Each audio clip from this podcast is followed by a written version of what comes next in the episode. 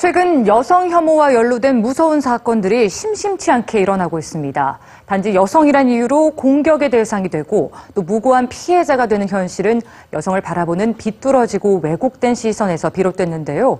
이에 영국에선 이 여성 혐오에 제도적으로 대처할 수 있는 방법들이 나오고 있습니다. 선두에 선 이들은 다름 아닌 국회의원들이었는데요. 뉴스지에서 만나보시죠. 1977년 영국의 거리엔 밤을 되찾자라는 구호가 등장했습니다. 행진을 시작한 사람들은 여성들. 이들이 거리로 뛰쳐나온 계기는 불특정 여성을 겨냥한 살인 사건 때문이었죠. 1975년부터 5년간 13명의 여성이 끔찍하게 희생됐습니다. 다음 피해자는 자신이 될지도 모른다는 공포 속에서 여성들이 경찰 당국으로부터 들은 말은 밤에 돌아다니지 말라는 아니란 대처 발언 뿐이었습니다.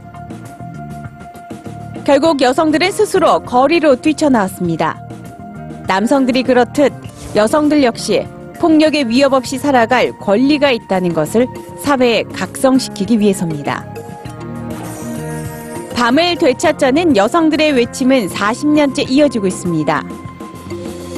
그리고 거리에서 벌어지던 여성 혐오에 대한 표출은 이제 온라인에서 재현되고 있죠. 올해 4월 말부터 3주간 영국의 SNS를 모니터한 결과 공격 성향이 강한 여성 혐오 글은 만여 개, 이 글로 인한 여성 피해자는 6,500여 명이었습니다.